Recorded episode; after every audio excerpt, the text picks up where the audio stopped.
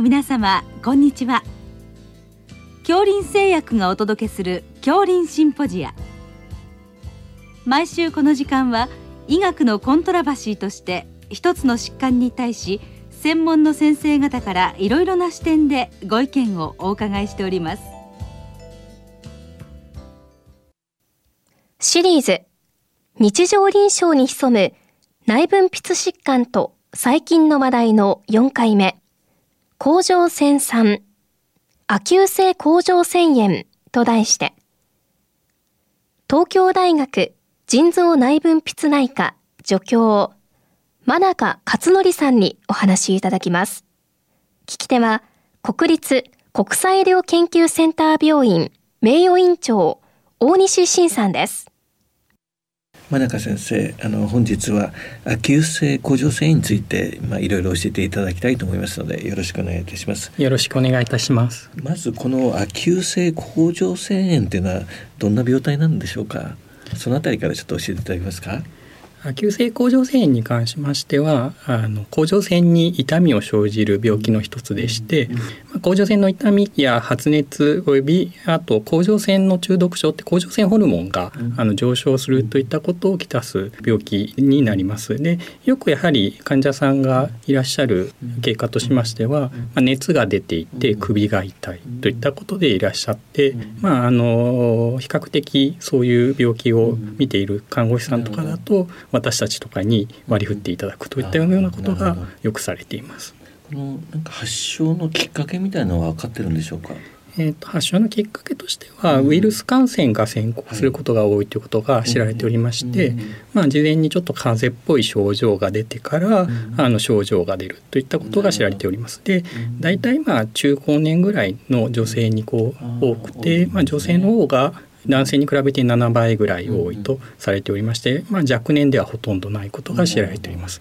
最近ではコロナウイルスのあの感染症の後とかあとワクチンの後でちょっと発症したみたいな症例の報告もあります。やはりちょっと免疫系が拡大されるんですかねそういう場合。そうですね。あの、まあ、HLA が少し関連している病気ということも知られておりまして、まあ、特定の方の HLA に多いということも知られているので、まあ、免疫と関連のある病気だというふうに考えられています。それではその臨床の現場であのどのように見つけたらいいか、まあ、先ほどちょっとね症状の話も出ましたけどもそのあたりのあのコツみたいのを教えていただけますか、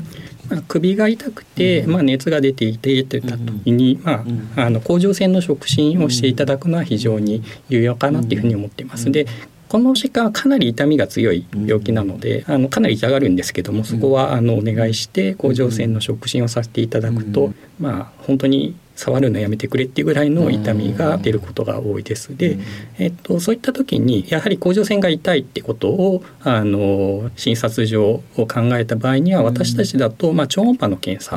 を行うことで、まあ、この病気なのかまたあの甲状腺に痛みを伴うような病気はいくつか他にもございますので例えば甲状腺にもともと結節や脳胞があったりしてそこに出血したりだとかあとはまあすごく若年で起きる病気なんですけども、まあ、急性可能性甲状腺炎といった、まあ、甲状腺にも炎症が及ぶんですけども甲状腺と甲状腺の外側の炎症を起こす、まあ、大体12歳以下が後発年齢でして20歳以上はほとんどおりません。超音波のその実際の画像では何か特徴的な所見があるんでしょうか？超音波では、あの甲状腺の頭痛痛い部位に一致して、はい低エコーの領域が見えて、うん、えー、まあ、非常に本当にそこが痛いとピンポイントで低エコーの領域が見えることが知られております。あの一方あの脳胞の出血とかも超音波でかなりよく分かりまして、えー、その脳胞がかなり筋満した脳胞が見えてたまに中にその血液の、まあ、ちょっと泥状になったような血液とかが見えたりすることもあります。うん、またあの急性可能性甲状腺に関しましては、うん、あの甲状腺の中だけではなくて外にも炎症が及んでますのであの超音波を見ると、まあ、甲状腺の中に収まっているか外まで炎症があるのかといったことでそれなりに鑑別がつくのとまた急性可能性甲状腺は先ほど言ったようにかなり若年に多いといったことと、まあ、左側がほとんどを占めるので、まあ、その辺で鑑別がつくかなというふうに思ってます。たまにあのがんと紛らわしい場合もあるんですか？画像的にですね。例えば未分化がんとかですね。そうですね、うん、かなり全体的にあの甲状腺が主張していて、はい、まあ、あの全体的に低栄光といった画像を呈すこともまれにはありまして、うん、そういった場合に、まあ、未分化がんも鑑別に上がることがあります。またあとは流通性のあの橋本病橋本病の急性増悪とかそういったものも鑑別に上がることがありまして、まあ、あの私たちもそういった症例を細胞不信をしたことがありますが、まあ、炎症細胞が見えるだけという結果でした。それで実際のその検査所見といいますかあのホルモンですね。やっぱり最初はかなりあの甲状腺が機能が更新しているような検査所見になるんでしょうか？そうですね。甲状腺は、まあ甲状腺っていうのは甲状腺ホルモンを作る場所でもありますけど、かなり溜め込んでいますので、えっと、炎症が起きて甲状腺が壊れることで、その甲状腺ホルモンが漏れ出すといったことが起きますので、えー、甲状腺中毒症甲状腺ホルモンが、あ多くなるといったことが見られます。でやはりただその通常甲状腺ホルモンがその場ですぐに出るというところはそんなに多くないので,、まあ、あの熱が出ていてかなり脈が速くて、といったそういった身体所見はすごく重要なのかなと思っています。で一方でその脳胞内の出血とか結節での出血とか急性可能性甲状腺炎であまり甲状腺中毒症甲状腺ホルモンの上昇は見られないといったことが知られています。あの炎症所見とかいかがでしょうか？CRP とか白血球とかですね。あの、うん、急性甲状腺炎では CRP や白血球は上昇しますしまたあの血沈が腸名高値になることが知られておりましてしばしばあの検査として使われると思います。何らかのその自己抗体みたいのはやはり出ないっていうふうに考えてよろしいんですね。そうですね。甲状腺の、あの自己免疫疾患、橋本病と関連するような、あの同じく甲状腺を破壊するような病態もあるんですけども、それは無痛性甲状腺炎と言いまして、まあ甲状腺の痛みはあまりないです。無痛性甲状腺炎もよく甲状腺中毒症で鑑別に挙げる病気の一つになります。それではその実際の治療ですね。それについて教えていただけますか？あの痛みが強いので、えー、まずはあの N 精度などで痛みを疼痛の除去が基本になります。それに加えて、あの脈が速いとかそういったのを調整してあげるためにベータ遮断薬を使うこともあります。でかなり疼痛が強い場合にはプレドニンを使うと速やかに疼痛は良くなるのでまあ、あのプレドニンを大体15ミリから30ミリから開始して、まあ、12週間ごとに減量して6週間ぐらいでやめていくっていうのが一つの方法としてあります。でただあのプレドニンの減量の過程で割とまた再燃してくることも多いので、まあ、再燃した場合にはもう一度プレドニンを増量してそこから減らし直すっていった必要があります。予後は一般的にはまあ良いっていうふうに考えられてるんでしょうか？ヨガ一般的にはよくで、まあ、ほとんどの場合は、まあ、数ヶ月以内には改善します。一部の症例ではあの数ヶ月後には甲状腺機能低下症になってしまうような症例もありますので、まあ、良くなってからもうちゃんと甲状腺ホルモンが最終的にどれぐらいの値で落ち着くのか、うん、まあ、甲状腺の実力がどの程度なのかっていったことを確認するために、まあ、3か月程度ぐらいですかね、うん、3か月程度ぐらいはあの経過を見てあげるといいかなと思います。うん、であれなんですけども、まあ、10年とか20年とかそういった長い長い経過で見ていくと、まあ50人とか100人に1人ぐらいは同じ症状を出す人もいるというふうに言われています。ね、と先ほどそのかなり痛くて硬くてっていう話が出て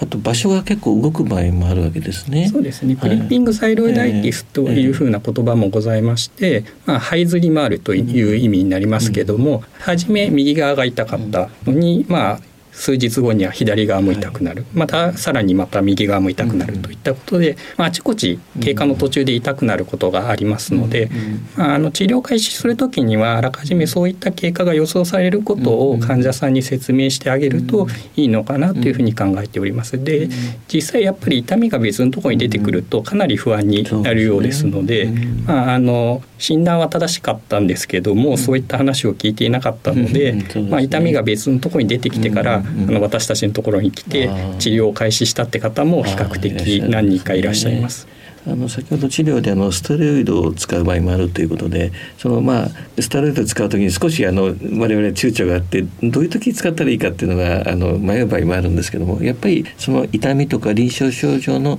強さで判断してよろしいんでしょうか？あそうですね。痛みが相当強くて本当に動けないといった時とか、まあ、N 制度を使ってみて痛みがやっぱり強いといった時にプレドニンを使い始めるといったことが一般的かと思います。まあ、軽症の場合はあの N 制度でも十分あの経過良好な場合も多いんでしょうか、基本はまず N 制度で、うん、え経過を見て、うん、本当にあの痛みが強い場合にプレドニンを使うといったようなことで対応してます。うん、でどちらにせよプレドニンを使ったから用がいいといったことは特別ないので、ね、それは本当にあの症状に応じてどっちを使うか決めていただければいいかなと思います。そのウイルス感染が先行する場合が多いっていうお話だったと思いますけども少しはその HLA の関連のことも先ほど少し触れられましたがそのあたりをもう少し教えていただけますか？えっと、報告されている HLA としては、はい、HLA-BW35 と HLA の B67 といったものの関連が報告されておりますが、うん、まあ、通常やっぱりなかなかその 外来で見た方の HLA をわざわざ測るってことがないので、まあ、これに関してはそういう話があるといったぐらいになると思います。その中年になった方が多いっていうのは何か背景があるんですかね？少し若い方バセドなんかだと若い方多いかと思いますけれどもこの疾患の場合柔軟の方が多いんですよね。そうですね。この疾患の場合大体30代から50代に多いというふうに言われておりますが、はいはいはい、その若年でこの疾患が多くない理由に関しては、うん、あの特に知られてない。そうなんですね。でもやはり圧倒的に女性が多いっていうふうに考えてよろしいですか、ね、圧倒的に女性の方が多くて、先ほど申したように男女比は1対7程度になります。うん、そういうことですね。あの特にあの諸外国と比べて日本の特徴みたいなのはそういうのはあんまり知られてないんでしょうか？特にその諸外国の頻度とかそういったものに関しては特別なことが言われていませんで、えー、と障害有病率おそらくそのあんまり日本の,、あの頻度に関しての研究を見たことはないんですけども、まあ、1,000人から4,000人に1人ぐらい数千人に1人ぐらいの頻度ぐらいなのかなというのが頻度だと思います。真中先生本日はどうもありがとうございました。ありがとうございました。シリーズ日常臨床に潜む内分泌疾患と細菌の話題の4回目。甲状腺酸、亜急性甲状腺炎と題して、東京大学腎臓内分泌内科助教、真中勝則さんにお話いただきました。聞き手は、国立国際医療研究センター病院名誉院長、大西晋さんでした。